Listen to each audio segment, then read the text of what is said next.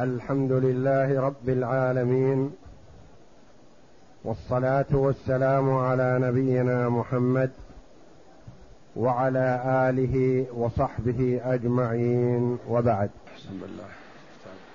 بسم الله الرحمن الرحيم. الحمد لله رب العالمين والصلاة والسلام على أشرف الأنبياء والمرسلين نبينا محمد وعلى آله وصحبه أجمعين. قال المؤلف رحمه الله تعالى وإن كان الكسر على فريقين أو أكثر متماثلة كثلاثة وثلاثة أجزأك ضرب أحدهما في المسألة. وإن كانت متناسبة وهو أن ينتسب القليل إلى الكثير بجزء من أجزائه كثلثه أو ربعه مثل ثلاثة وتسعة أجزأك ضرب أكثرها في المسألة. وإن كانت متباينة كثلاثة وأربعة وخمسة ضربت بعضها في بعض فما بلغ ضربته في المسألة نعم. وإن كانت متوافقة بجزء من الأجزاء كالنصف والثلث وافقت بين عددين منها وضربت وفق أحدهما في الآخر فما بلغ وافقت بينه وبين الثالث وضربت وفق أحدهما في الآخر فما بلغ فهو جزء السهم يضرب في المسألة وطريقة القسمة على ما تقدم. هذه الطريقة طريقة تصحيح المسائل. التأصيل هو إخراج أصل المسألة بحيث تخرج منه فروضها. ربع وثلث وثمن وسدس فحسب ما فيها من الفروض يعرف أصل المسألة. فإذا كان فيها ثلث وربع فلا تصح من اثنين ولا من ثلاثة ولا من أربعة ولا من ستة ولا من ثمانية. لأن كل هذه الأصول الخمسة ما يجتمع فيها الثلث والربع. أحد الأعداد له ثلث لكن ليس له ربع. وبعضها له ربع ولكن ليس له ثلث. فكيف يجتمع الثلث والربع في أصل اثني عشر؟ سدس وثلث يجتمعان في ستة ربع ونصف يجتمعان في أربعة ثمن ونصف يجتمعان في ثمانية ثلث وربع يجتمعان في اثني عشر. ثمن وثلث أو ثمن وسدس يجتمعان في أربعة وعشرين. وهذا نهاية الأصول.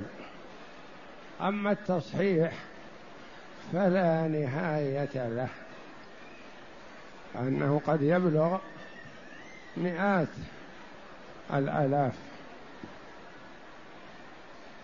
والتأصيل يخرج منه أصل المسألة. والتصحيح يخرج منه مصح المسألة الذي ينقسم على الورثة بلا كسر. وإذا كانت المسألة ما تحتاج إلى تصحيح يقال لها صحت من أصلها صحت من أصلها ما تحتاج إلى تصحيح. كزوجة زوج وأخت شقيقة. المسألة من اثنين لكل واحد منهما واحد. زوجة وثلاثة إخوة. المسألة من أربعة.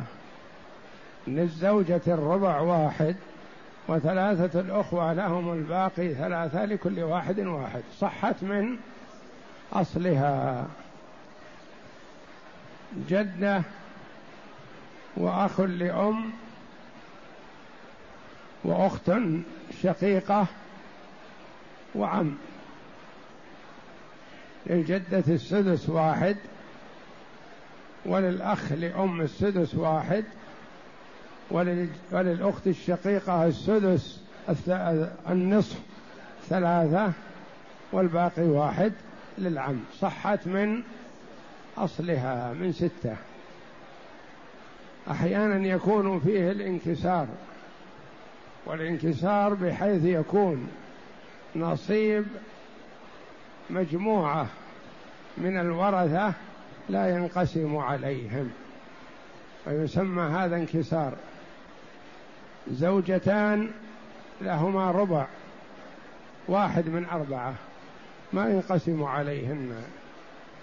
ثلاثة إخوة لأم لهم الثلث من ثلاثة واحد ما ينقسم عليهم ومن ستة يكون لهم اثنان لا تنقسم على الثلاثة فتحتاج إلى تصحيح. فما كان فيه انكسار فإنه يحتاج إلى التصحيح. وما لم يكن فيه انكسار فإنها تصح من أصلها. فإذا صحت المسألة من أصلها فلا تطولها لأن التطويل عرضة للخطأ. وترك تطويل الحساب ربح والانكسار قد يكون على فريق وقد يكون على فريقين وقد يكون على ثلاث فرق وقد يكون على أربع فرق وهذا نهاية الانكسار. أربع فرق كلها فيها انكسار. ما موقفنا من الانكسار؟ تقدم لنا أنه إذا كان الانكسار على فريق نظرنا بين سهام الفريق ورؤوسه. ثم استنتجنا ما يسمى بجزء السهم يضرب به أصل المسألة ومنه تصح. وإذا كان الانكسار على فريقين فلنا في المسألة نظران. النظر الأول بين الرؤوس والسهام والنظر الثاني بين الرؤوس مع الرؤوس. النظر الأول بين الرؤوس والسهام والنظر الثاني بين الرؤوس بعضها مع بعض. ونظرا لكون الكلام في هذه المسألة تصحيح في كتاب الكافي مختصر. مضغوط. يمكن نقرأ تصحيح المسائل في عدة الباحث. لنطلع على الأمثلة أكثر ولأن التصحيح مهم في باب الفرائض.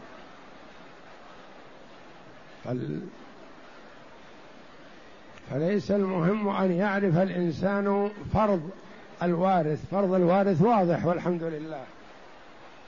لكن كيف يعطى نصيبه بلا كسر؟ هذا هو الذي نحتاج إلى التصحيح من أجله. والتصحيح ضروري للفرضي ولا بد أن نتبسط فيه قليلا كما سيأتينا إن شاء الله. في نفس الفرائض كذلك في كتاب الفرائض. فالفرائض تدرس على أنها فقه. في كتب الفقه كالروض المربع كما تقدم والكافي والإقناع والمغني وغيرها من كتب الفقه. وتدرس على أنها مادة مستقلة في من كتب الفرائض. عدة الباحث والفوائد الجلية والرحب نظم الرحبية وشرحها وغير ذلك. فهي في كتب الفرائض مبسطة أكثر منها في كتب الفقه. فنقرأ في كتاب الفرائض عدة الباحث. نقرأ الباب من أوله. ناخذ اليوم الانكسار إذا كان على فريق وفي الأسبوع القادم إن شاء الله تحضرون الكتب معكم حتى نأخذ الانكسار على فريقين أو أكثر. قال المؤلف رحمه الله تعالى باب التصحيح. ما معنى التصحيح لغة واصطلاحا؟ لغة أي في لغة العرب. واصطلاحا في اصطلاح الفرضيين. نعم. التصحيح لغة تفعيل من الصحة وهو ضد السقم واصطلاحا صحيح صحيح ضد المريض وسقيم غير صحيح. نعم. واصطلاحا هو تحصيل أقل عدد ينقسم على الورثة بلا كسر. انظر الفرق بين التصحيح والتأصيل. التأصيل أقل عدد يخرج منه فرض المسألة أو فروضها بلا كسر. والتصحيح أقل عدد هو تحصيل أقل عدد ينقسم على الورثة. في التصحيح تقول الإخوة لأم ثمانية مثلا في التأصيل لهم الثلث اثنان من ستة أو أربعة من اثني عشر وهكذا. ولا يهمك ماذا يأخذ كل واحد. التصحيح تبين ما نصيب كل فرد من هؤلاء. ويتوقف التصحيح على أمرين. الأول معرفة أصل المسألة. يعني أول شيء أن تعرف أصل المسألة. أصلها من اثنين من ثلاثة من أربعة من ستة من ثمانية من اثني عشر من أربعة وعشرين. الثاني معرفة جزء السهم. جزء السهم هذا مهم في المسألة وهو يستنتج منها. جزء السهم الذي تضرب به المسألة حتى يخرج التصحيح. وكيفية استخراج جزء السهم هو موضوع دراسة التصحيح. التصحيح استخراج جزء السهم الذي يضرب به المسألة حتى يخرج التصحيح. ما هي طريقة التصحيح؟ نعم. المسألة إما أن تصح من أما أن تصح من أصلها أو من عولها أو لا. فإن صحت من أصلها أو من عولها إن كانت عائلة فلا تحتاج إلى عمل. نعم كما تقدم لنا إن صحت من أصلها زوجة وثلاثة إخوة أشقاء. المسألة من أربعة للزوجة الربع وللإخوة الأشقاء الباقي ثلاثة وهم ثلاثة لكل واحد واحد. ما احتاجت إلى تصحيح. نعم. فإن لم تصح من أصلها أو من عولها إن كانت عائلة فلا يخلو إما أن يكون لانكسار على فريق أو فريقين أو أكثر. من عولها إن كانت عائلة مثلا زوج وأربع أخوات شقيقات أو لأب. زوج وأربع أخوات شقيقات أو لأب سيان. المسألة من ستة. للزوج النصف ثلاثة. وللأخوات الشقيقات أو لأب الثلثان أربعة. أربعة. عالت المسألة إلى سبعة. وصار للزوج ثلاثة وللأخوات أربع لكل واحدة منهن واحد. فصحت من عولها صحت من عولها لأنها إذا عالت إلى سبعة وصحت من سبعة. للزوج ثلاثة وللأخوات الأربع أربعة لكل واحدة منهن واحد. صحت من عولها. نعم. فإن كان الانكسار على فريق واحد ويتصور في كل أصل من الأصول التسعة فلا يخلو من أحد شيئين. إما أن تباين سهامه إما أن تباين سهامه رؤوسه أو توافق. فإن باينت سهامه رؤوسه صارت رؤوسه وهي جزء السهم فتضربها في أصل المسألة. يعني إنقسمت ما احتاجت إلى تصحيح. إن انقسمت سهامه على رؤوسه كما مثلنا في الأخوات لهن أربعة وهن أربع. انقسمت سهامهن على رؤوسهن فما احتاجت إلى تصحيح. فما يقال في هذا شيء مماثلة؟ يقال منقسمة. إن كان الانكسار على فإن كان الانكسار على فريق واحد ويتصور في كل أصل من الأصول التسعة فلا يخلو من أحد شيئين إما أن تباين سهامه رؤوسه أو توافق. فإن باينت سهامه رؤوسه صارت رؤوسه هي جزء السهم فتضربها في أصل المسألة أو في عون إن كان السهام أكثر من رؤوسه ومتفقة انقسمت. وإن كانت مساوية انقسمت مثلا. وإن كانت مختلفة هذا يأتى تأتى فيه أمران. الانقسام وهذا ما يدخل في باب التصحيح. والإنك وال والمباينة والموافقة. المباينة ثلاثة وأربعة. مباينة ما تتفق على جزء من الأجزاء. الموافقة أربعة وستة مثلا. ستة وثمانية. ثمانية واثنى عشر. هذه موافقة لأنها تتفق في جزء من الأجزاء في النصف أو في الربع أو في الثلث ونحو ذلك نعم. فإن باينت سهامه رؤوسه صارت رؤوسه هي جزء السهم فتضربها في أصل المسألة أو في عولها إن كانت عائلة فما بلغ فمنه تصح ثم تقسم فمن له من المسألة شيء أخذه مضروبا في جزء السهم فإن كان واحدا أخذه وإن كان فريقا فاقسمه عليهم ويكون لواحدهم ما, لجما ما لجماعتهم قبل الضرب نعم. وإن وافقت رؤوسه سهامه أي شاركته في جزء أو أجزاء رددت الرؤوس إلى وفقها فيكون الوفق هو جزء السهم تضربه في أصل المسألة أو في عولها إن كانت عائلة فما بلغ فمنه تصح. فإذا أردت للقسم فمن له شيء من المسألة أخذه مضروبا في جزء السهم أو تقول لواحد لواحدهم ما لوفق جماعتهم قبل الضرب.